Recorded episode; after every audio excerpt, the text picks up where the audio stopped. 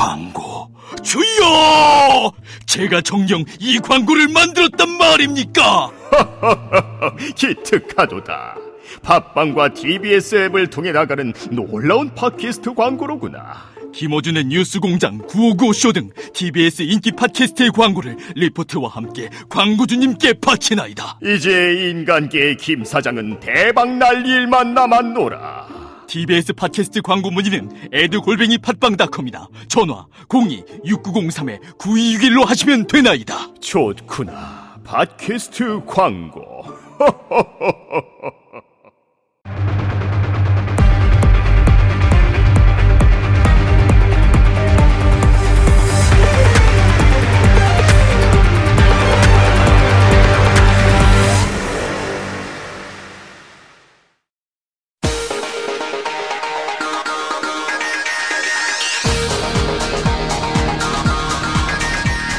여러분의 오후를 확 뒤집겠습니다.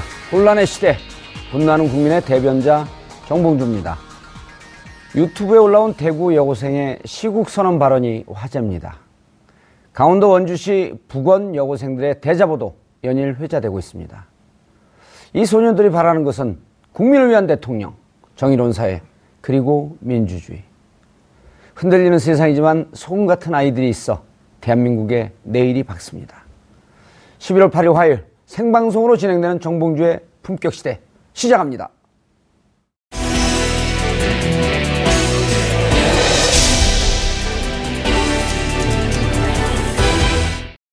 최순실 파문으로 국정 공백이 계속된 가운데 오늘 오전 박근혜 대통령이 국회를 방문해 정세균 국회의장과 전국 수습 방안에 대해 논의했습니다. 박 대통령은 김병준 내정자에 대한 지명 철회 의사를 밝혔고 정세균 의장은 총리 권한이 명확해야 한다는 뜻을 전했습니다. 하지만 세간의 관심이 집중됐던 박 대통령의 국회 방문은 13분 만에 종료됐습니다. 이를 두고 민주당은 야당과 사전 협의 없이 일방적으로 진행된 국면 전환용 국회 방문이라며 비판했습니다. 한편 야당의 주장대로 박 대통령이 김병준 카드를 철회하면서 새로운 총리 후보와 총리의 권한이 어디까지일지에 관심이 집중되고 있습니다. 대통령의 국회 방문으로 긴박하게 움직이기 시작한 정치권. 꼬여버린 전국의 매듭이 풀릴 수 있을지 귀추가 주목됩니다. 8일 오전 박근혜 대통령이 정세균 국회의장과 회동을 가졌습니다. 어, 여기에 대한 논란의 목소리가 많습니다. 아, 이 문제에 대해서 오늘 함께 말씀을 나눌 네 분을 모셨습니다. 시사인 고재열 기자 나오셨습니다. 네, 안녕하십니까? 예, 안녕하세요. 어, 며칠 빠졌더니 조대진 변호사는 언제 나오냐? 이런 댓글이 없었습니다. 네. 예. 아셨습니다. 조대진 변호사 자리하셨습니다. 안녕하십니까. 예. 자, 그리고 처음 자리하셨는데요. 여상원 변호사님. 반갑습니다. 네, 안녕하세요. 예. 여상원 변호사님 나옵니까? 라고 묻는 댓글도 없었습니다. 네, 그럴 것 같습니다. 예. 네.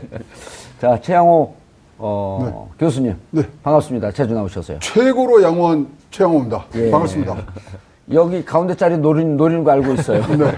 빨리 좀 요번에 총리로 꼭 지명이 예. 되셔갖고 예. 어, 저희 국민적인 염원을 담아서 책임 총리를 해주시면 예. 빈 자리는 제가 메꾸도록 하겠습니다. 요 자리요? 그렇습니다. 싫어요. 예, 우리가 시작을 맨날 즐겁게 하는데 네. 이렇게 웃고 있을 상황이 아니에요. 정말 죄송합니다, 국민들에게. 어, 고 기자님, 네. 미리 예고하고 왔나요? 대통령이? 네, 예고는 돼 있었습니다. 아, 예고는 돼 있었고. 예. 야당 대표들은 다 못 만났죠. 예. 그리고 야당 대표는 이제 이 비서실장이 한강욱 예. 비서, 비서실장 이제 순차적으로 예. 좀 만나고 가고 대신 아, 추미애 대표 같은 경우는 이제 거절을 했어, 예. 했던 상황이었고요.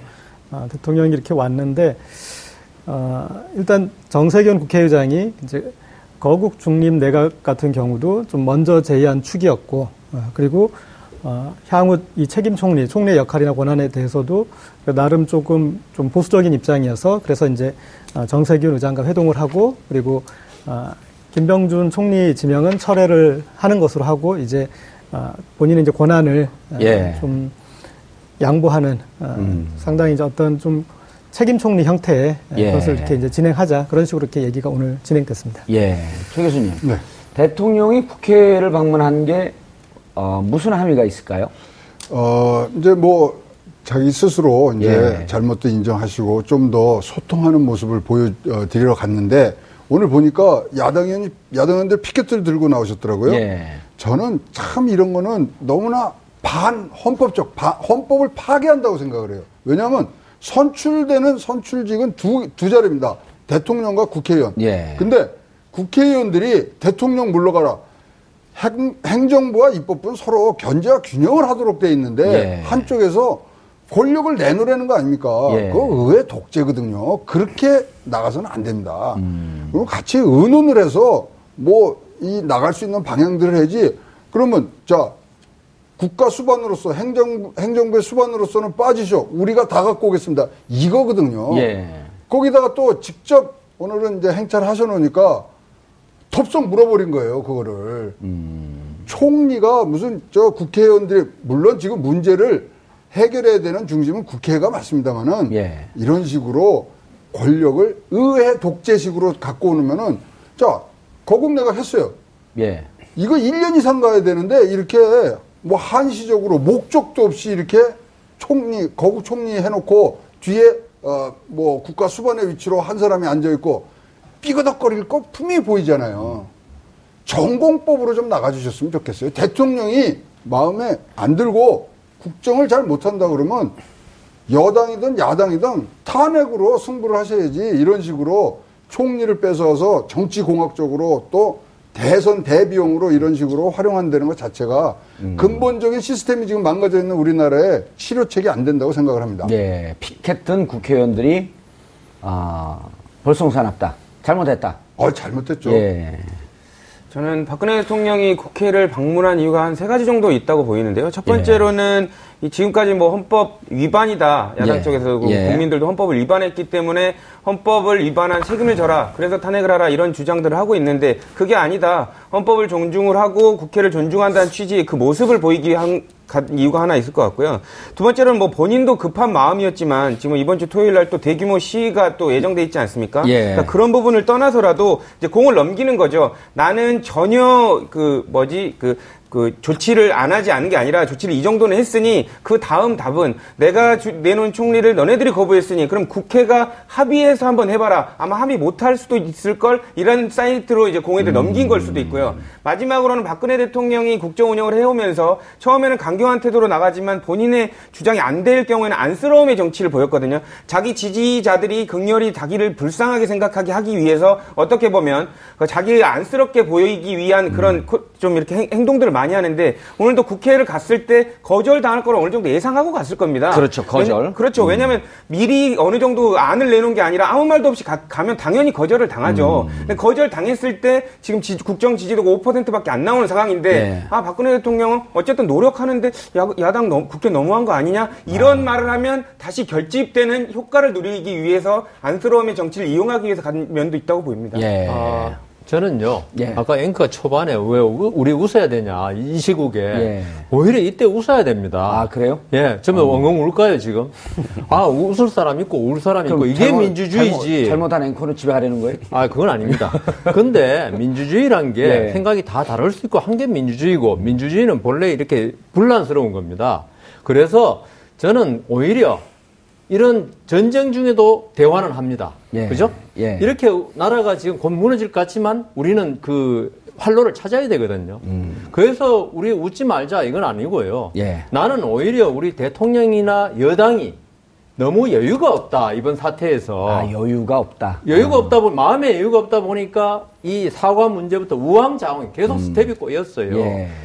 아무리 그 시국이 위급하다 해도 마, 만일 마음에 여유가 있었으면 음. 이렇게 난맥상을 보이면서 국정을 끌어가진 않는다. 물론 예. 잘못했죠. 예. 음. 잘못한 건 밝혀낸 건 맞고. 그렇지만 잘못한 건 잘못한 거고 국정에 지금 서민들이 어떻게 살아가는가 이게 더 중요한 거 아닙니까? 예. 사실.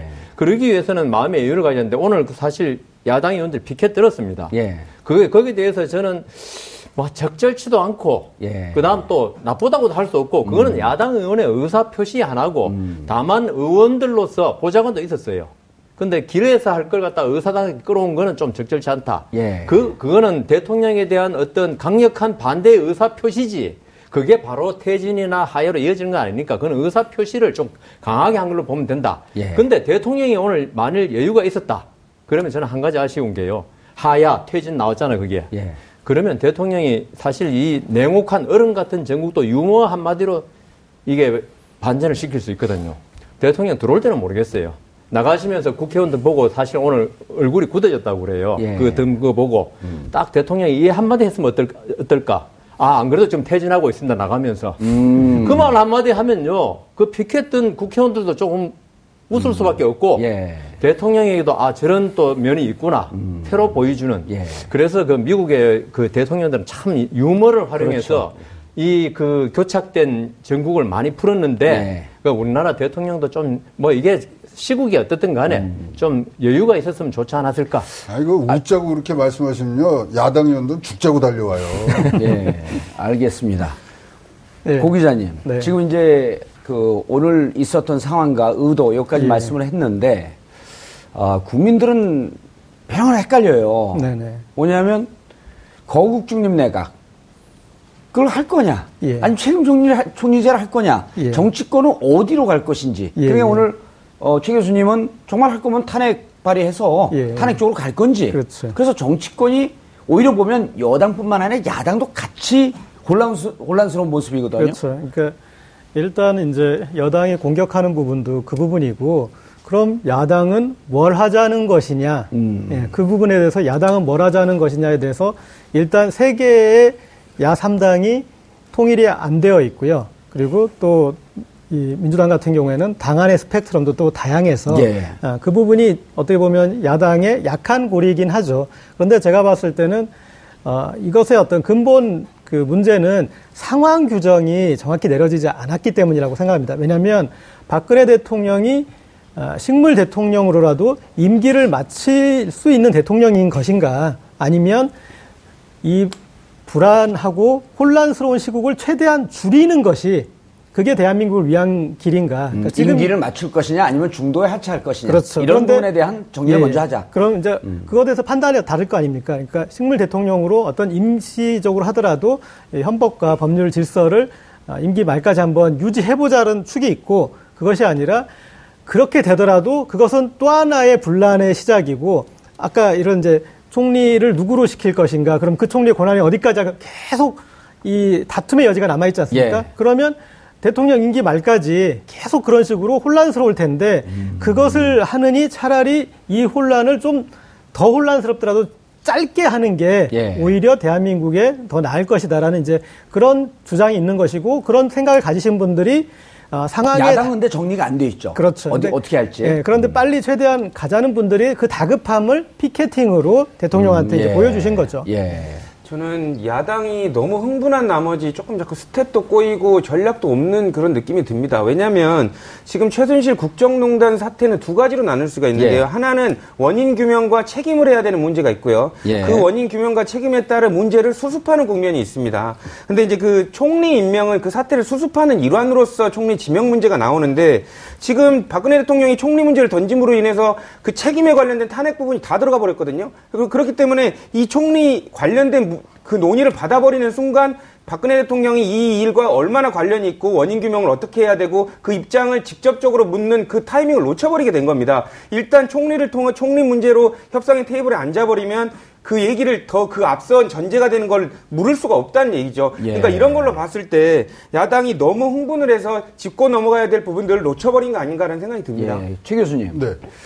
어, 우리 여 변호사님은 이제 여당이 여유가 없고 스텝이 꼬였다. 또 이제 조 변호사님은 야당이 또 스텝이 꼬였다. 그러니까 국민들은 점점 더 불안해지는 겁니다. 그렇습니다. 그래서, 네. 어, 지금 그 여당에서 지금 뭐 정리를 잘 해주셨는데 원인 규명과 그 다음에 책임을 물- 묻는 게 한 축이 있고 수습해 나가는 축이 있는데 야당도 좀 볼썽사나운 모습을 보였어요. 거국 중립 내가 안 받겠다 그러다가 책임 총리를 하니까 덥석 물고 누가 먹을 것인가라고 하는 걸 갖고 그 내부에서 쟁투를 벌이는 모습이고 네.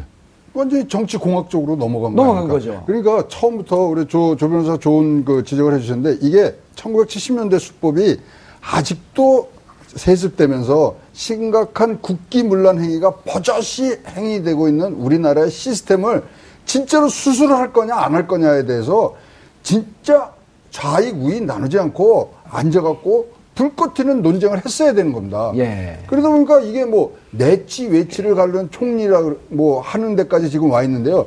내치 외치를 어떻게 갈라요? 그 국민들은 또 관심이 없어요 거기에. 예, 그리고 안보나 경제나 다 연결돼 있는 거지. 그게 어떻게 칼처럼 자릅니까?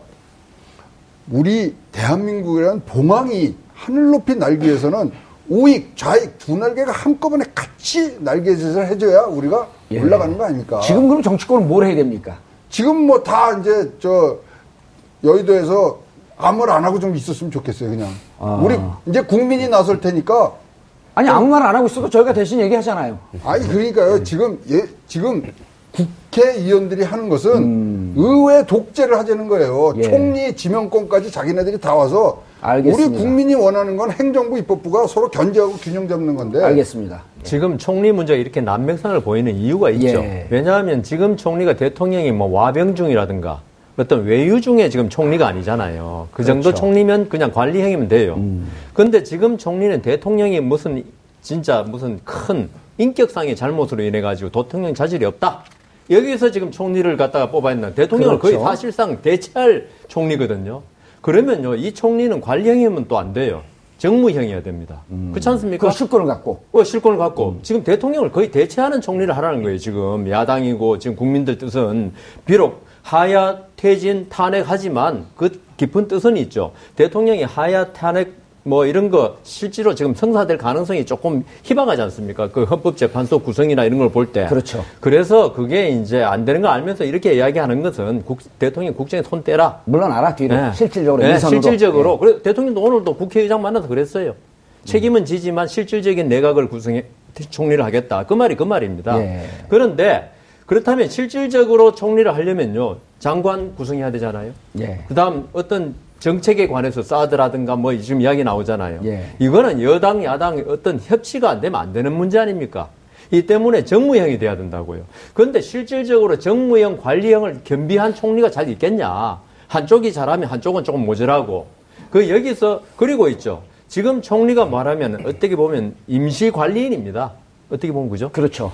그래서 지금까지 박근혜 대통령이 선출된 물론 지금 많이 그 힘이 빠졌지만은 선출된 대통령이 내놓은 정책을 그 선출되지 않은 어? 물론 국회에서 추천하고 하니까 약간의 정당성이 있지만 기본적으로 국민에 의한 총리는 아니잖아요. 예. 이 사람이 이 정책을 모든 걸 바꿀 수 있는 게 가능 그게 옳은가?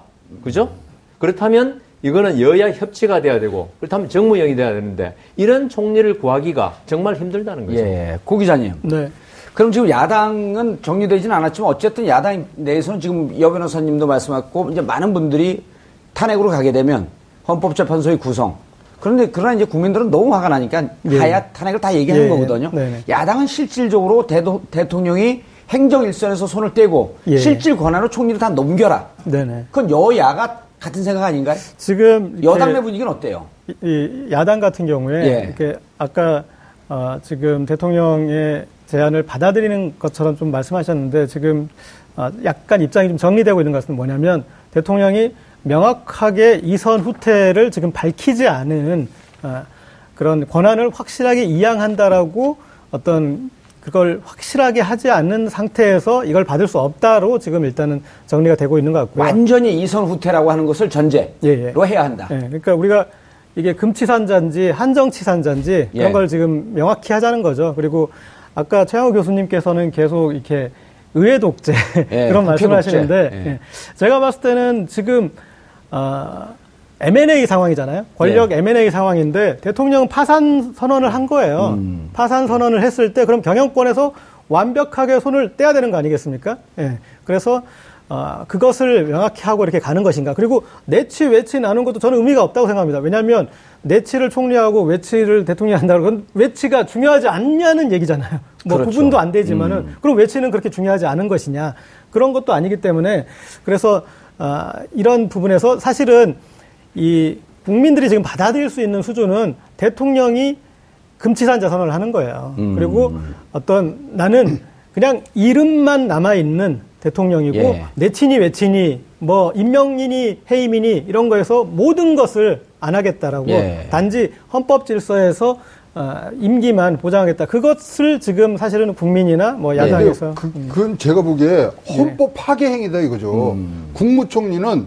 대통령을 보좌하며 대통령의 명을 받아서 행정부를 통과하는 거 아닙니까? 그럼- 대통령이 뒤로 나와 있는 그런 상태가 지금 우리 국호를 준수하고가 대통령의 의무인데 그거를 안 하게 만드는 거 아닙니까? 예. 자, 그 다음에 근데 책임총 3년 8개월 동안 안 해왔지 않냐? 최순실 씨에게 다 넘겨왔지 않냐? 그래서 국민들이 분노하는 거 아니에요? 국회의원들이 그럼 견제와 균형을 잡으려면 예. 음. 탄핵하시라 이거예요. 그래갖고 책임 총리 지금 나와서 뭘 한다 그러는데 우리가 정당성을 줄 수가 없습니다.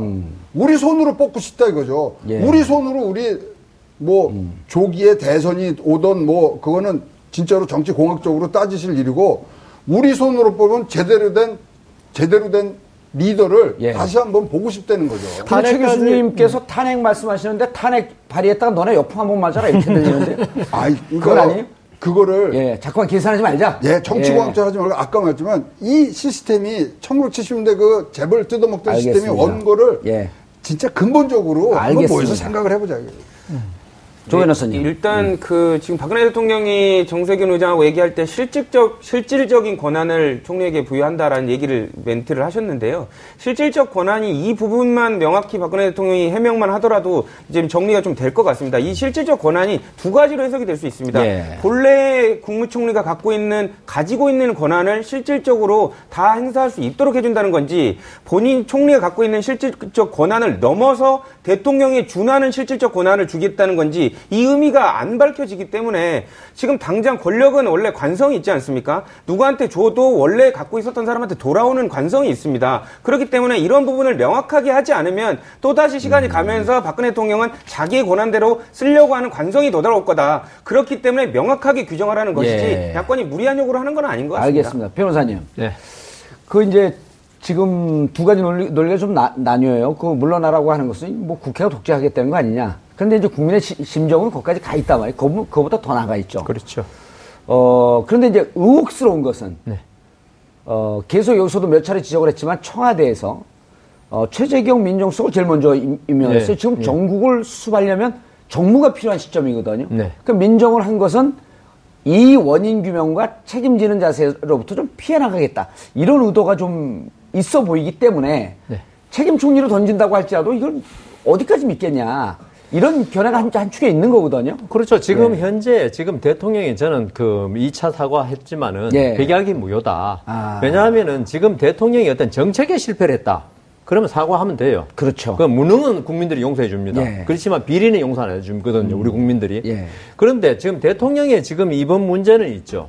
어떤 그 국민들이 받아들이는 게 중요한 거지. 대통령이 예. 사과를 한 100번 해도 아마 소용없고 오늘 보십시오. 국회 갔지만 있죠. 야당 전부 다 오히려 반발하고 있지 않습니까? 예. 그거는요, 대통령의 행위로서 국정을 풀어나가는 게 이미 지났다, 시간이. 이거는 국민들이 마음이 움직여야 된다. 예. 지금 그거고요. 어, 최재경 수석, 뭐, 저는 그 우리 연수원 동기이기도 하고 예. 아주 훌륭하다고 저는 생각합니다. 여 변호사님이 그 자리에 가셨으면 반대 안 했을 것 같아요. 아, 청와대 오라는데 누가 반대합니까? 예. 그리고 족보에도 남는데요. 예. 조- 그건 좋은데, 최재경 아마 지금 수석도 예. 고민이 많을 겁니다. 이게 왜냐하면은 자기를 임명해준 대통령에 관한 문제거든요. 그렇죠. 그렇죠. 그러니까 자기 밑에 사람 조사한 건 괜찮아요. 바로 윗사람을 임명자를 조사해야 되는 상황 그렇죠. 아니야. 그거는 대통령이 자기한테 신뢰를 줬다는 말 아닙니까? 예. 그게 사람의 인간의 심성상 있죠. 자기를 신뢰했고, 자기를 아끼고, 예. 이런 사람, 그게 청와대 문제가 바로 그겁니다. 청와대 수석이나 장관 뽑아주면요, 음. 충성심이 막, 막 쏟아나요. 신뢰를 준 사람한테 신뢰하겠습니다 하고 집에 갈수 아, 없는 신뢰. 그렇죠. 좋은 말 하시네. 신뢰와 신뢰 뭐 한끗 예. 차이인데, 그래서 최재경 수석이 지금 뽑았지만, 그걸로 지금 전국이 해결되는 건 아니다. 아니다. 음, 알겠습니다. 고 기자님, 네. 이제 좀 정리가 돼요. 국민들은 하야 탄핵으로 가지만 사실상 뒤로 대통령이 물러난다고 한다면, 예, 예. 그리고 책임 총리의 권한을 명백히 한다고 한다면, 거국중립 얘기도 없어지고, 예. 그렇게 되면 이제 어찌 보면 전국을 야당이 주도하는 전국으로 가는데, 예. 여당이 받을까요, 그거를? 그런데 그 아까 최양호 교수님이 이제 헌법과 법률에 따른 거를 강조하셨는데 예. 사실은 이렇게 하는 것도 헌법과 법률에 맞진 않습니다. 잘 아시죠? 그러니까 음. 대통령이 아, 그 본인의 국민이 선출해준 대통령이 본인의 모든 것을 총리에게. 넘겨주는 게 음. 헌법과 법률에 전혀 규정돼 있지 않습니다. 예. 음. 그러니까 또 헌법과 법률을 따르는 것은 아니고요. 그런데 이제 아까 어, 그래, 대통령 못 받아들이겠으면 탄핵을 할 것이 하면 되지 않느냐 이렇게 말씀하셨는데 그것까지 가는데 이제 과정이 필요한 거죠. 이를테면 지금 검찰 수사라, 수사로는 미흡한 것이니까 특검으로 가서 혹은 국정조사로 가서 정말 탄핵해야 될 만큼 사안이 심각하다 하면 이제 야당이 할 수 있는 것이고 어떤 이제 그런 부분들은 아, 이, 이 사건에 대한 어떤 이 현황 파악의 트랙에서 이제 어, 진행될 여지가 남은 것이고요. 근데 예. 이제 말씀하신 그 부분에서는 어, 지금 대통령은 되게 살라미 전술을 쓰고 있어요. 그러니까 카드를 잘게 쪼개서 하나하나 내놓는 거예요. 그리고 사실은 이번에 국회 가서 쓴 김병준 총리 철회, 그 임명 철회는 사실은 없는 카드를 쓴 거죠. 왜냐면은 그 카드는 그냥 본인이 임명을 했다가 물을게요. 그러니까 지금 대통령이 쓴 카드는 김병준 총리에 물러난 것밖에 없고 그리고 본인이 좀 실질적 권리를 주겠다는 어떤 이 표현 그러나 그것이 법적 구속력이 없기 때문에 언제든 상황이 유동적인 상황에서 예. 그러니까 불리한 상황에서 권한을 주겠다 얘기했다면 유리한 상황이 되면 권한을 가져가겠다라고도 할 수 있는 것이거든요. 아, 그래서 그렇죠. 어, 여론 지지율 추이를 봐서 시간을 음. 벌어서 좀 다른 어떤 그 과정이 있기 때문에 이렇게 되면은 어, 야당끼리 뭐 싸워서만 어, 전국이 혼란스러운 게 아니라 대통령 스스로의 심경 변화에 따라서도 또 얼마든지 전국이 요동칠 수가 있습니다. 그래서 예. 예, 알겠습니다. 최 교수님. 네. 지금 이제 그 우리 여 변호사님도 그러고 어, 많은 분들 그다음 국민들의 견해가 첫 번째 사과했다. 두 번째 사과했다. 그리고 이번에 국회를 방문했는데 이거조차도 사실은 진정성이 안 느껴지고 여전히 무언가 다른 잔수를 쓰고 있는 거 아니냐.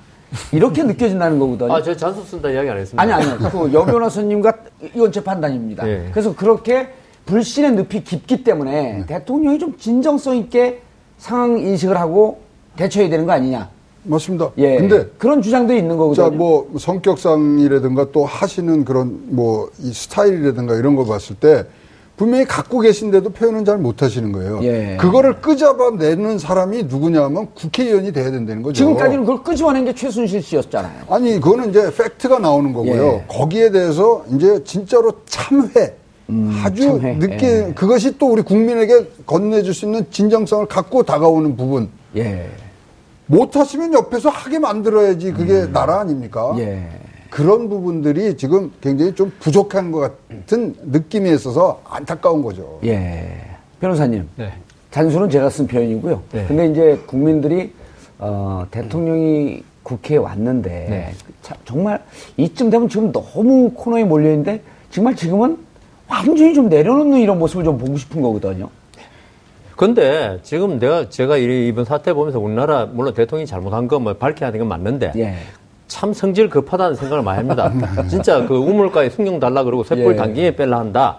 저는 오늘 대통령의 국회 방문 13분 대화하고 예. 뭐 별로 뭐 지금 그 여야. 예. 야- 여야가 합, 합의해서 대- 총리 후보 해달라 이 소리밖에 없었잖아요. 근데 대통령이 국회 방문이 몇 번째입니까? 거의 없다가 그래도 지금 워낙 코너에 몰리니까 음. 국회 찾아왔잖아요. 이제 이번 주말에 또 뭐 시국 집회 이거 걱정도 많이 되시고 하니까 왔는데 여기서 이 정도로 하고 예. 음. 그 다음 또 다음 단계에서 야당이 아까 예. 우리 조 변호사님 좋은 말씀 하셨는데 지- 입장 정리가 좀 더 더 받아내고 이렇게 차근차근 이렇게 하는 게 맞다. 그래야 대통령도 아까 여유가 없다 그랬잖아요. 예. 정신 좀 차릴 여유는 줘야죠. 음. 정신없이 그냥 그 야당이고 이 국민들이 몰아붙이면요. 대통령이 아노미 현상에 빠지면 국가가 불행해져요. 맞습니다. 일단은 국민들도, 예, 국민들도 일단은 불행해지고. 그게 좋은 대통령이 나쁜 대통령이든 그래서 제 생각에는 오늘 국회 간 거는 저는 잘했다고 봅니다. 예. 이걸 단초로 해가지고 자꾸 자꾸 얻어내야죠. 알겠습니다. 조 변호사님. 저는 박근혜 대통령이 스스로 계속 자초하고 있는 모습을 보이는데요. 그 자초한다는 게 박근혜 대통령이 갖고 있는 일방적이고 애매모호한 나를 다른 사람들이 이해하지 못할 애매모함들로 이- 계속 일관하고 있기 때문에 이렇게 좀 스텝들이 꼬이시는데 지금 수습하는 과정에서도 그 과정들을 똑같이 밟아나가고 똑같이 계세요. 지금까지 그렇게- 거, 거, 예, 걸어, 그렇죠. 걸어 왔던 과정. 지금 아까 말씀 주셨는데 지금 국민들이 촛불시 나오는 게 뭐 최순실 때문에도 있지만 그거 하나만 갖고 그런 건 아닙니다. 참을 만큼 참았고 언제까지 우리가 대통령을 다 이해해줘야 되느냐 이게 억눌려져 있다가 나온 부분인데 그러면 수습하는 과정에서는 지금까지 이런 문제를 만들어놨던 그 행태들을 좀 버리셔야 되는데 여전히 국민들이 보기에는 어 총리도 아직도 본인이 일방적으로 지명하네 이런 모습이 계속 있는 한 수습되기에는 진정성이 통하지가 않는다는 거죠. 예, 알겠습니다. 고 기자님.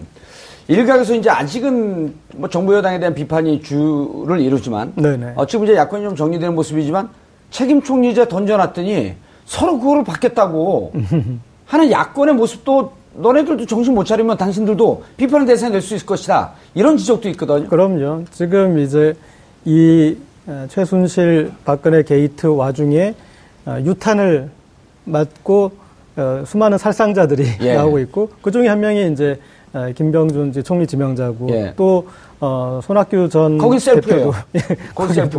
어, 예. 어떤 자가 발전하셨다가 예. 예, 그리고 이렇게 다시 지금 만덕산에 돌아가야 될 상황이 되어 있는데 어, 이 지금 박근혜 대통령이 국회 와서 명확하게 밝힌 거는 총리 지명권을 국회에 주겠다라는 그거밖에 없어요. 그러니까 총리의 권한을 대통령의 권한을 내가 완벽하게 의회 권력에게 주겠다라고 그렇게 선언한 게 아니에요. 아까 제가 그 살라미 전설을 얘기했지만 예. 그래서 그것 때문에 그 모호함 때문에 이 혼란이 나고 그렇지만 또 지적하셨듯이 어, 이 정도 되면은 내가 거기에 수혜자가 되지 않을까 하는 그룹들이 또 나오고 예, 그래서 지금 뭐 야당은 야당대로 어, 그리고 또 각 주자들은 주자대로 어, 그리고 또 여당은 뭐 당권을 가지고 다투느라 여기에 지금 정치권이 아, 대통령이 수습 못한 걸 정치권이 수습을 해줘야 될 텐데 예. 그것을 기대하기는 좀 난망한 것 같습니다. 예. 알겠습니다. 최순실 게이트의 후폭풍으로 대한민국은 아, 정말 한치 앞을 내다볼 수 없는 시기의 제로 상태에 아, 빠져들어가고 있습니다. 책임 총리제든 거각 내국제든 국민들을 실망시키지 않는 방안이 마련되길 희망해 봅니다. 아, 여러분은 지금 생방송으로 진행되고 있는 정봉주의 품격 시대와 함께하고 계십니다.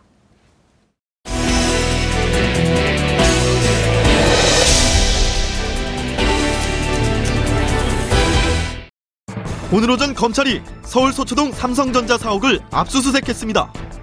검찰의 압수수색 대상에는 한국마사회와 대한승마협회도 포함됐습니다. 삼성전자는 최순실 씨 모녀 회사에 35억 원의 특혜를 지원했고 이 가운데 10억 원으로 정유라 씨의 말을 구입한 것으로 알려졌습니다. 최 씨와 대기업 간의 정경유착 의혹이 불거지면서 검찰의 칼끝은 미르재단 등의 기금을 출연했던 대기업으로 향하고 있습니다. 한편 지난해 7월 청와대에서 열린 창조경제혁신 간담회 후 박근혜 대통령이 대기업 총수 7명을 독대한 사실이 확인되면서 재단 출연금 모금에 대통령 관련성 여부가 논란이 되고 있습니다.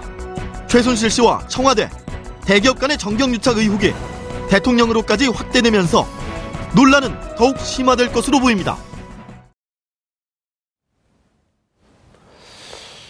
오늘 검찰이 삼성전자와 아, 마사회를 압수수색했습니다. 삼성은 2008년 이후 8년 만에 본사 압수수색을 당하는 수모를 겪었습니다. 삼성그룹이 왜 최씨 모녀에게 35억을 지원했는지 검찰의 수사에 국민들의 관심이 쏠리고 있습니다. 고 기자님, 네, 상황이 이제 점점 복잡해지기 시작해요. 예, 예. 그리고 너무 많은 정보들을 언론에서 쏟아내기 때문에 국민들이 정보의 숲에서 길을 잃는 이런 상황까지 올 수 있어요. 예, 예. 오로지 머릿속에는 하얗 탄핵밖에 안 남아 있고. 그 지금 이 삼성 문제가 왜 불거지고 왜 검찰이 느닷없이 저기를 압수수색을 했는지 정리를 좀 해주시죠. 일단 이 아주 간단하게 다른 기업과의 차이를 말씀드리면 아, 다른 기업들은 아, 이 미르재단이나 K스포츠 재단 같은 그 재단에 어떤 돈을 납입한 거잖아요. 예. 그런데 삼성만 유일하게 이 최순실 모녀의 아, 기업에 돈을 냈어요. 그래서 이거는 간접적으로 낸 것과 직접적으로 낸 것은 완전히 다른 문제이기 때문에 그래서 오직 지금 일단 삼성만 아, 이 최순실 모녀에게 돈을 모녀의 기업에 돈을 송금했다라는 이제 그 부분이고 첫 번째 중요한 건요. 그다음 두 번째는 아, 삼성, 대한승마협회 그리고 한국마사회가 지금 압수수색을 당했는데 여기 보면 다 달라 보이지만 여기에서 사람을 중심을 보면 사람을 중심으로 보면요 다 삼성입니다. 무슨 예. 얘기인가 하면 지금 아, 한국 마사회 회장이 삼성 출신의 예. 현명관 예, 마사 회장이고요. 그렇죠. 그리고 대한승마협회의 회장단이 삼성 출신들입니다. 그래서 지금 삼성이 꽉 잡고 있는 승마계에서 이런 비리가 예. 아, 일어났다. 그러니까 아, 다른 기업과는 아주 궤를 달리하고요. 그리고 음. 시점상으로도 이미 지난해, 지지난해부터 이것은 발생한다. 그러니까 다른 기업들은 아직 최순실이라는 어떤 그 실세의 존재. 예, 존재에 어, 와 이런 직접 교류가 있기도 전에 이미 삼성에서는 모든 게 더 앞서서 진행됐고 그리고 최순실이 실세라는 걸 파악을 하고 그리고 어떻게 도와줄 것인가 어떻게 우리가 어, 함께 할 것인가를 연구한 끝에 나온 결과물이 나와서 그래서 어, 지금 다른 기업과 궤를 달리하는 이렇게 압수수색을 당했다고 봅니다. 그러니까 삼성과 마사회가 사실은 마사회조차도 삼성이 실권을 실제 운영하고 있는 삼성의 또 다른 모습이다. 그렇죠. 이렇게 지금 말씀하신 제가 거죠? 조금만 더 부연을 하자면요. 예. 그러니까 아, 이 대한승마협회의 회장단이 삼성 출신들로 바꿔지는 시기가 한화그룹이 원래 하다가 그렇죠. 임기도 채우지 못한 상태에서 삼성 출신들로 바뀌고 그 뒤에 일사천리로 어, 이런 여러 가지 상황들이 벌어지고 그 다음에 이 정유라라는 어떤 모르겠습니다. 그분이 에, 승마 유망주인지는 모르겠지만 이런 현금 지원도 있었고 그리고 아, 이 마장마술 분야 정유라 씨가 속한 그 마장마술 분야를 어, 육성하기 위해서 100억이 넘는 120억이 넘는 그 금액의 어떤 그 향후에 어, 그런 지원책이 마련되다가 이제 그건 중단이 됐지만 어쨌든 예. 그런 것까지 해서 모든 것들이 어, 최순실 모녀를 위해서 이 세팅되고 진행됐던 것들이 일련의 것들이 있었다라고 예, 알겠습니다. 변호사님. 예. 어, 저게 이제 밝혀져야 되겠지만, 그렇죠. 조금 더 수사를 통해서 밝혀야 되겠지만, 만약에 35억이 네. 어, 직접 그 건네준 정황이 사실로 드러나고, 네. 그리고 이것이 어쩌, 일정 정도의 어, 삼성의 기업에 무슨 특혜나 이런 대가성이 있다든지, 이 문제가 하나 있을 것이고요. 그리고 여기 과연 대통령이 관여를 했느냐, 혹은 청와대가 관여를 했느냐, 이런 여러 가지 문제가 있을 거 아니에요? 근데 저는 그 첫 번째 문제 그거는 있죠. 예, 뭐 예. 조사위가 개인적인 비리니까 뭐 그렇다 치는데 대통령이 관여했다면 정말 큰일이죠. 큰일이죠. 이건 뭐 50 대하고 똑같은 현상이 또 벌어졌다는 네. 건데 우선 대통령이 직권 남용 이런 문제가 떠오르죠. 예. 직권 남용 그죠? 음. 근데 이 부분은 저는 법, 법조인으로서 약간 의문을 가지고 있습니다. 직권 남용이라는 건 경찰관이 왜 검문 검색할 수 있잖아요. 예. 이걸 갖다 전혀 잘, 잘 지나고 있는 사람을 갑자기 불러가 그 직권, 그 검문 검색하는 거, 이걸 직권 남용이에요. 자기의 권한이에요, 권한. 음. 경찰관이. 근데 대통령이 기업한테 돈 받을 권한이 있습니까? 없죠. 없죠. 예. 그건 자기 직권에 속해, 안 속해요, 이거는. 아. 그래서 지금 검찰이 직권 남용으로 지금 안종범 수석도 하고 그다음 최순실도 공범을 하는데 그 부분에 관해서는 뭐 검사들이 어련히 잘 하겠지만 예. 법리 검토가 필요하고 강요가 되죠. 그죠? 음. 강요. 예. 그 다음에 이제 제일 큰 게 이제 그 아까 우리 그 저기 기자님이 말씀하셨는데 이 케이스 포츠나 미래의 한가하고 최순실 씨의 직접 준건 다르다 했는데 케이스 포츠나 미래에 줬더라도 이게 정당하지 않으면 이것도 역시 제3자 뇌물 제공이 될 수 있는 거예요. 이거는. 3자, 제3자 뇌물, 뇌물 제공, 공개라고 그렇죠. 그러죠. 예. 그러니까 어떤 특혜를 줄 걸 갖다 공무원이 특혜를 줄 걸 약속하고 음, 아. 나한테 직접 돈 주지 말고 내가 아는 누구누구한테 돈을 갖다 줘라. 예. 이게 제3자 뇌물 제공이거든요. 그러니까 지금 그 K스포츠나 미르가 만일에 그런 형식에 의해서 어떤 특혜를 주고 이게 왔다면 그것 제3자 뇌물 제공이죠. 예. 그래서 이게 지금 어, 제 생각에는 이게 이게 뇌물 제공이 되면 이거는 큰일입니다. 왜냐하면. 무기징역 또는 5년, 10년 이상의 징역이 취하는 사건이거든요. 예, 어우, 무기징역 그런데 저한테 지금 선고 내려준다고 깜짝 놀랐어요. 아니 뭐 그래 놀래십니까? 옛날 경험도 있으신 아, 분이. 수시로 갔다 와갖고. 예, 알겠습니다. 조 변호사님. 지금 검찰이 적용하고 있는 어, 법률 조항에 대해서 좀 지적을 좀 해주셔야 될 것 같아요. 일단 아까 말씀 주신 대로 직권남용 관련된 부분들을 지금 얘기를 하고 계신데 사실 사실상 지금 뭐 안종범 수석도 그렇고 정호성 비서관도 그렇고 대통령이 지시했다라고 얘기를 하면서 공통적으로 지휘 체계한 지시 하달로 이렇게 설명을 하고 있는데 이게 그 국민들의 입장에서는 조금 걱정스러운 부분이 약간 그 직권남용에 관련돼서는 직무를 본인이 수행을 그냥 했다면 그게 조금 오버했을 수는 있어도 그게 직무의 권한으로 보- 봐버리면 죄가 안 되거든요. 아, 그렇기 직무의 권한으로 봐버리면. 예, 그렇기 때문에 직권 남용이 아니라 뇌물로 봐야 될 가능성, 제3자 뇌물 공여로 보는 게 더 타당하고요. 이전 대통령에 관련된 전두환이나 노태우 정권 때도 관련해서 대통령이 그 제3자로 하여금 그 재단에, 그러니까 제3자가 재단이죠. 재단으로 하여금 그 돈을 내도록 했다면 그거 자체가 뇌물 공여가 되기 때문에 뇌물 공여, 뇌물 공여로 수사를 하는 게 더 타당해 보이는데도 불구하고 지금 그쪽은 전혀 건드리지 않고 있습니다. 예. 그래서 지금 시민사회는 지금 그 부분을 고발을 한 상태거든요. 그래서 이 부분도 어떻게 수사가 되는지 좀 지켜봐야 될 부분인 것 같습니다. 알겠습니다. 최 교수님. 네. 어, 검찰에서 뇌- 제3자 뇌물 공여 이쪽은 지금 손을 안 대고 있고 안 대고 있는데 이제 국민들은 어, 하야탄에게 이런 게 포함이 되어 있는 거예요. 사실 어, 진정성 없고 좀 어떻게 형식적으로 좀 피, 피해가려고 하고 그러다 보니까 심지어는 최재경 민정수석을 가장 유능한 변호사를 임명한 거 아니냐 이런 얘기까지도 나오고 있거든요. 그러니까요, 이제 팩트, 이제 삼성에 국한돼서 보면은 예. 지금 뭐 대가성이 있느니 없느니부터 다 따지잖아요. 자, 지금 서울지검에 우리 검사분들 되게 지금 우병우 전 수석을 에, 조사하시느라고 예. 극진하게 하시느라고 바쁘시니까 시간이 없어서 그런데 제가 정보를 드릴 테니까 이것만 쫓아가면 나옵니다. 예. 자, TBS 품격 시대 단독. 예. 자, 2014년 11월에 삼성중공업과 삼성엔지니어링이 합병 주주총회를 합니다. 예. 국민연금에서 그 당시에 주식 청구, 아, 저, 주식 매수 청구권을 행사해서 이게 부결이 됩니다. 이거는 굉장히 중요한 이, 저, 포인트였는데 왜냐면 이재용 부회장이 승계 작업에 이 고리가 시작이었어요. 아 삼성 엔지니어, 엔지니어링하고 삼성 중공업하고 이게 합병이 되는데 합병. 예, 음. 무산이 됩니다. 예. 국민연금이 반대를 합니다. 근데 어. 2016년 7월 달에 주총이라는데 그때 제일모직하고 저 삼성물산하고 합병하는데 엘리엇이 막 공격하고 그렇죠. 기억나시죠? 예. 그때 국민연금은 찬성을 합니다. 아 그래서 그 당시에 이사장, 그다음에 자산운용 본부장이 뒤에 다 퇴진을 하고 새로운 자산운용 본부장이 가는데 그분은 안종범 수석의 고등학교 1년, 대학교 1년 후배가 갑니다. 어. 주총은 7월, 돈이 넘어간 건 8월. 야. 이 정도 정보를 주면은 검찰이 알아서 좀 조사하지 않을까요? 예.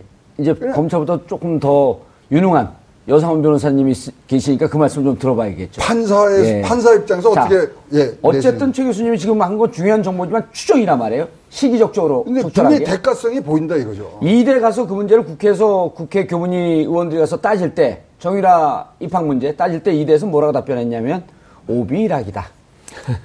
이렇게 답변했단 말이에요. 그러다 결국 오비일학을 외치던 최 총장은 물러났어요. 뭔가 이게 상황이 좀 보이는 것 같잖아요. 그러니까 예. 지금 이제 바쁘시니까 정보를 줘서 예, 알겠습니다. 그러니까 변호사님. 예. 아, 중요한 오비일학이에요? 그 세상에 오비락이 어디 있습니까? 아, 예. 그리고 저 잘 아시지 않습니까? 예. 세상에 공짜 전심이 어디 있습니까? 공짜가 제일 비싸죠? 아이, 그리고 대기업이 있죠. 예. 장사하는데. 예.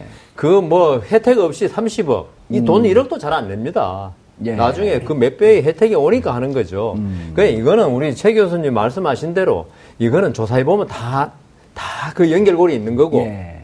다만 저 이제 안정범 수석 이야기 나중에 할게요. 안정범 수석이 대통령이 시켜서 했다. 예? 예. 그 말 많이 했지 않습니까? 나중에 또 들어가- 바꿨죠. 바꿨죠. 바꿨지만은. 예, 그게 그 이 대법원 판례를 몰라서 그래요. 안정범 수석이. 아, 그렇죠. 대법원 판례 제일 잘 하시잖아요. 예. 대법원까지 왔다 갔다 하셨으니까. 근데 대법원 판례에 의하면 있죠. 위에 사람이 아무리 시켜도 그게 잘못된 거면 따르면 그게 처벌받는 거예요, 이게. 예? 아, 그게 판례가 있어요. 예. 이제 보통 사람들은 위에서 시켰으니까 내가 어쩔 수 없이 했다 이렇게 예. 말하잖아요. 예. 안정범 수석 정도 되는 사람이 위에 사람이 부당한 거 시키면 한 거를 해야죠. 옷 예. 벗고 나오든지. 예. 그런데 지금은 자신은 그때 그대로 그게 부당한 거 다 알잖아요. 다 알죠. 어, 기업에 돈 내라는 게 예. 그게 뭐 수석의 이- 이- 일입니까? 그런데 그때는 그렇게 해놓고 지금 와서 수사기관에서 대통령이 시켜서 했다. 그거는 자기 책임 회피. 그리고 예. 음. 나중에 재판에서 좀 형을 좀 덜 받을까 했다가 나중에 변호사 적겨놔서 물어보니까 제같이 말하거든요. 예. 아이고 이건 뭐 형도 그 못, 깎이고 대통령한테 미움만 받겠다 예. 싶으니까 당장 바꿔서 아 모든 했다. 건내 예. 책임입니다 그랬죠. 예. 내가 안정범 수석이 예를 들어서 내가 잘 모르고 했다. 이 법률 용어 중에 중요한 표, 현이 있잖아요. 아, 무죄는 면책 사유가 아니다. 그건, 그건 예. 고의잖아요, 고의. 고의죠. 나한테 고의 없다는 건데, 아. 이 고의라는 거 있죠. 예. 이거는요, 자기가 내 고의 있다, 없다. 그 음. 말 가지고 재판하는 거 아닙니다. 알겠습니다. 이게 지금 보면은 그 불가피하게 네. 고 기자님, 고 변호사님 그럴 뻔했어요. 하도 법률 얘기들 하셔갖고. 어, 제3자 뇌물 공여죄. 예, 예. 이게 사- 이- 이러면 이제 상황이 그 핵폭탄이 터지는 거 아닙니까? 네. 그러니까 어떻게 해서든지 현 정부와 대통령은 3자 뇌물 공여죄, 공여죄. 네. 이것을 좀 피해가려고 하는 모습이 좀 보이지 않나요? 예. 그 아까 제가 이제 삼성 쪽으로 그것을 좀 끌고 와서 예. 좀 말씀드리면 제가 봤을 때그 이재용 부회장에게 죄송합니다. 최 교수님이 얘기한 것도 무척 의미 있는 지적이었죠. 예, 예. 지금 제가 봤을 때는 정말 그 최대 위기 상황이라고 제가 좀 봅니다. 그러니까 상황이 진행될수록 그 부분이 더 선명해질 텐데요. 음.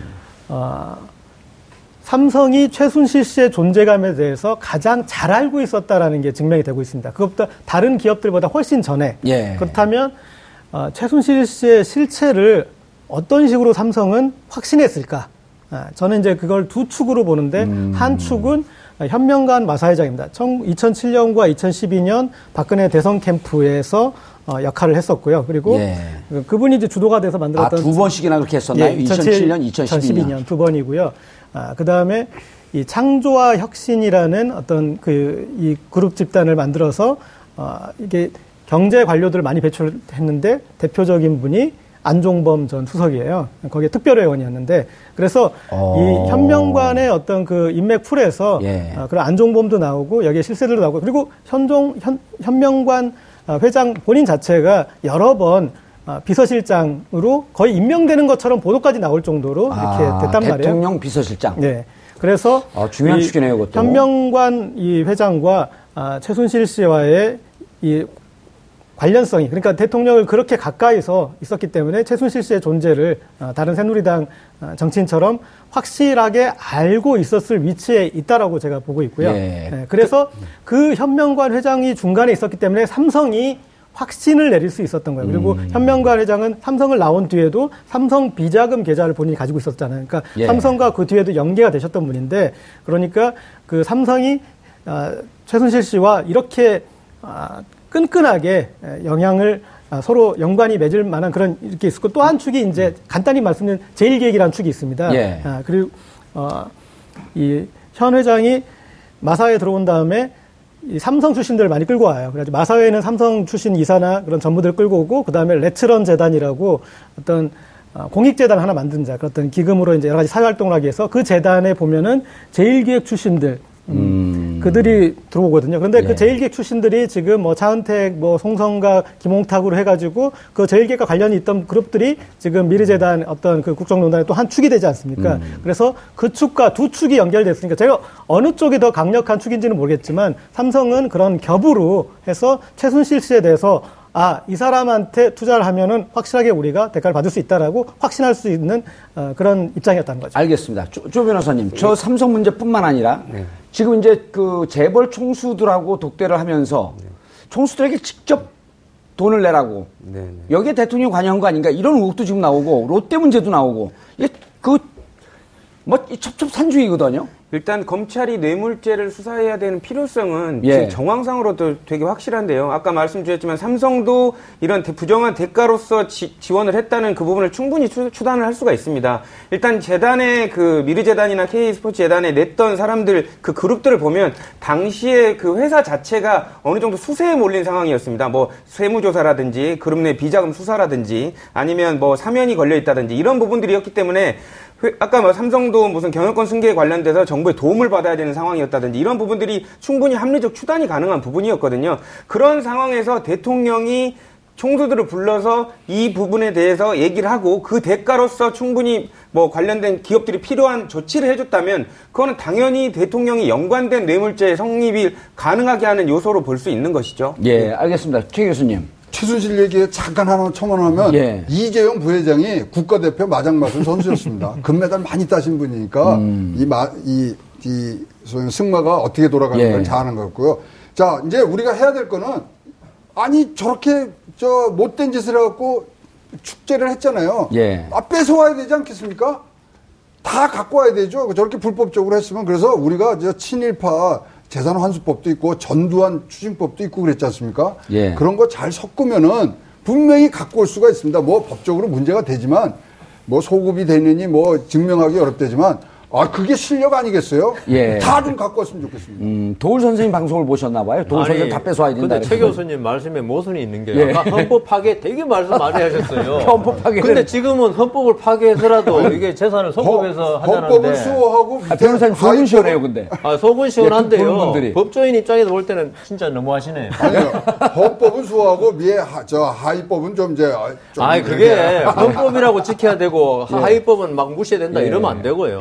예. 그거는 이제 최 교수님이 워낙 지금 국민적 공분을 대변하시다 보니 그런데 예. 그렇지만 이 친일 부역자 그 재산 환수 있지 않습니까? 예. 이거 사실은 어떻게 보면 좀 있- 무- 문제점은 있습니다. 예. 토급 입법 문제 있고 그래서 이제 이게 법원에서도 상, 문제 있었지만 예. 그렇다 하더라도 우리가 이런 친일 부역자들에 대해서까지 그 후손들이 잘 먹고 잘 사는 건 있을 수 없다. 예. 그거거든요. 지금 우리 최순실 씨 있죠. 예. 지금 물론 이제 조사를 해가지고 드러나야겠죠. 최태민 씨가 박정희 대통령 시대 때 어, 영예를 둘러싸고 많은 재산을 받아가지고 왜냐하면 최순실 씨가 이 80대 초반이나 20대였다고요. 예. 그때 빌딩을 사고 뭘 다 한다고요.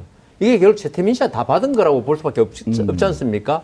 그렇다면 최순실 씨의 재산이 지금 시간은 너무 많이 흘렸어요. 그때부터 뭐 여러 가지 세금 추징하기에도 그렇지 않습니까? 예. 세금 시효가 몇 년인지 내가 확실히 모르겠지만 그래서 이거는 진짜 이 최순실 씨가 예. 제일 좋은 거는 전부 다 국가에 헌납해야 됩니다. 우선 법으로 하기보다는 예. 안 되면 법을 만들어 가지고라도 해야지 국민들을 조금이라도 유료해 주는 게 되고 또 하나는 정유라 씨 이대 자퇴해야 됩니다. 우선 예. 자퇴하고 안 되면 퇴학시켜야 합니다. 음. 그리고요, 검찰이 적용하는 제3자 뇌물 공여죄. 이 부분에 대해서 국민들 공분이 높기 때문에 그러니까 이거 특검하자는 거 아니냐. 이 얘기들 하고 있거든요. 근데 특검 안 해도 검찰이 제대로 하면 할 수 있습니다. 예. 조사하면은. 근데 현재까지 제대로 안 하는 거로 국민들이 그렇게 보고 있거든요. 근데 이제 자꾸 검찰이 예. 음. 좀 주저주저한다는 느낌을 받을 수밖에 없죠. 왜냐하면 우병우 수석 사건 조사하면서도 얼마나 시간이 그럼요. 많이 지나고 예. 겨우 불- 일요일 날 불러가지고 뭐 어, TV 조선에서 뭐 특종으로 뭐 했지만 그 잠바 입고 웃고 이런 걸 예. 보여주면서 그러니까 지금 현재는 있죠. 무슨 법률 문제가 아니고 음. 국민들 정서에 너무나 큰 해악을 끼친 게 문제죠. 예. 이 지금 최순실, 우병우 대통령까지 음, 알겠습니다. 검찰이 정신을 차리고 좀 미적거리지 말고 네. 어, 바로 중심으로 들어가게 되면 해결될 수 있는 문제다. 예. 그런데 지금까지 검찰의 모습에서 그런 걸 잘 발견, 발견하기 어려웠었단 말이에요. 네. 그러니까 이제 특검 얘기를 하는 건데 예. 어떻습니까? 지금 특검으로 갈 가능성은? 어, 저 계속 삼성에 맺힌 게 있어서 그런지 삼성 예. 얘기로 가자면 음. 아, 어, 이재용 그 부회장 같은 경우에는 이제 승마를 그렇게 열심히 하신 분인데 모르겠습니다. 그 승마를 이렇게 할 때 말을 이렇게 꼿꼿이 타지 않습니까? 음. 그런데 이재용 부회장이 아, 병역 면제를 허리병으로 받았어요. 그래서 어, 그건 아. 저의 이제 어떤 삼성에 대한 미스터리의 첫 번째고 아, 제가 보는 이 삼성과 지금 최순실 씨 모녀의 관계는 뇌물 공여죄가 아니고요. 법에는 없는 용어겠지만 제가 봤을 땐 뇌물 기획죄예요.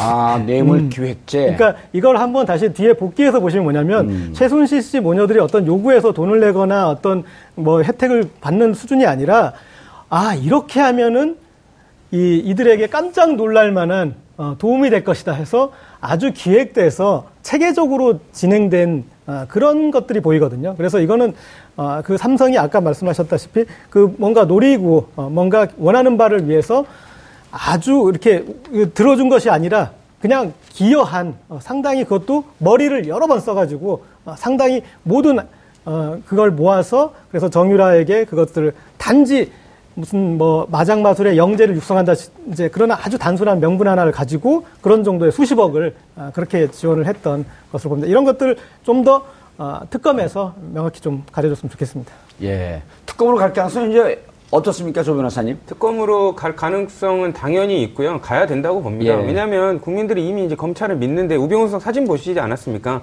검찰이 자꾸 이렇게 저- 적용 법조에 관련돼서도 주저주저 하다가 여론의 십자포화를 맞은 다음에 조금 인정하고 조금 인정하고 이런 모습을 예. 보이고 있거든요. 그러니까 지금 수사를 하고 나서 예. 이제 거- 특검으로 가더라도 특검이 이제 전제 조건이 검찰이 조- 조사 안 했던 부분까지 더 처음부터 다시 시작하는 마음으로 하되 검찰은 그걸 뒷받침한다는 생각으로 지금 최선을 다해서 수사를 해야 될 것 같습니다. 알겠습니다. 어, 삼성, 어, 그리고 어, 최순실 대통령, 그리고 대통령과 총수들의 독대. 그러나 검찰은 아직도 어, 제3자 뇌물 고- 공여죄에 대해서 카드를 만지작거리고 있는 것 같습니다. 그렇기 때문에 국민들은 검찰을 믿지 못하고 현 정부 사과의 대통령 사과의 진정성을 믿지 못하고 있습니다. 11월 8일 어, 정봉주의 품격 시대 마치겠습니다. 감사합니다.